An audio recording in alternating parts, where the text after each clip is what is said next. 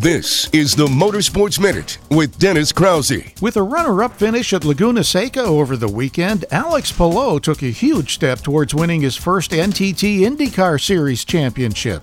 Going into next Sunday's season finale at Long Beach, the Chip Ganassi racing driver needs only to finish 11th to clinch the title, even if his closest challenger, Pato O'Ward, wins and gets all the bonus points. Yeah, obviously that, that helps uh, knowing that we, we have a good margin instead of needing to win to, to get the championship. So that means we did a really good job uh, so far. So happy with that. Um, but in IndyCar, you cannot relax at any moment. So I think we will just keep doing what we've been doing, uh, race hard, race smart, and, and hopefully we can get that championship home without needing to finish 11 or anything. We we will try and, and get the best result as possible. This is the Motorsports Minute on the Pit Pass Radio Network.